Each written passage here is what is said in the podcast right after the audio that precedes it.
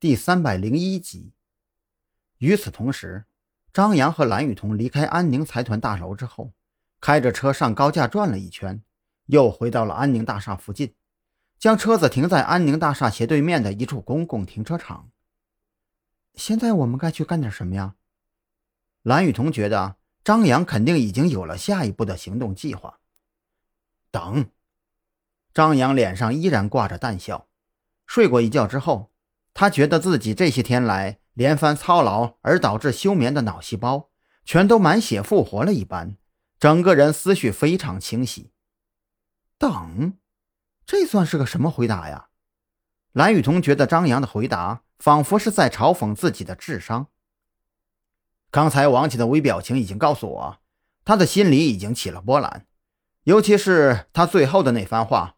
足以证明，我们离开之后，他肯定会做出某些安排，而我们要等的就是他们先行动起来。因为盛怒之下做出的决定，往往都是最不严谨、最容易暴露出破绽的决定。张扬看出蓝雨桐脸上的不满，当即意识到自己的回答有些太过简单，便开口解释起来：“之前的状况，他们在暗，我们在明，可是现在就完全调转了过来。”等他们一露出破绽，就成了咱们在暗，他们在明。现在你懂了吧？蓝雨桐双眸一亮。之前听张扬说什么敲山震虎，他还没有直观的概念。可现在听完这番解释，心中不由得越发佩服起赵军来。那家伙虽然被称为老狐狸，可众人心里都不得不承认，他绝对是个知人善用的伯乐。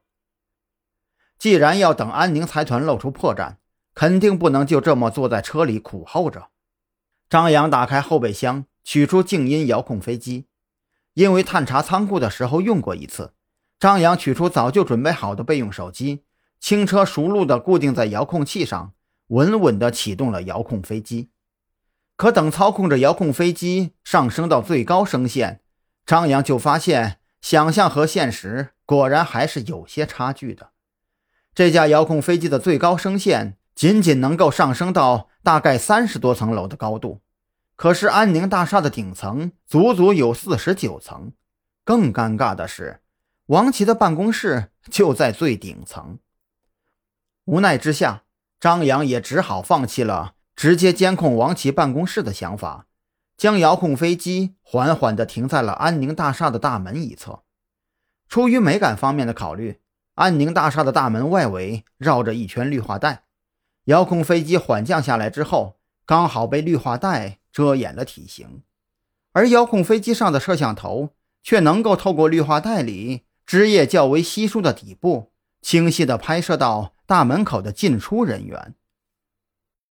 我把遥控飞机的启动设置锁死了，咱们现在只需要盯着手机画面，找到进出安宁大厦的可疑人员就行了。话虽如此说，张扬心里却总觉得这样监控有些不太靠谱。万一王琦是通过遥控指挥的方法来操控行动人员呢？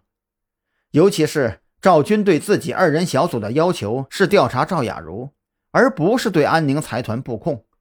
万一布控没有得到有价值的线索，这回头怎么跟赵军交代呢？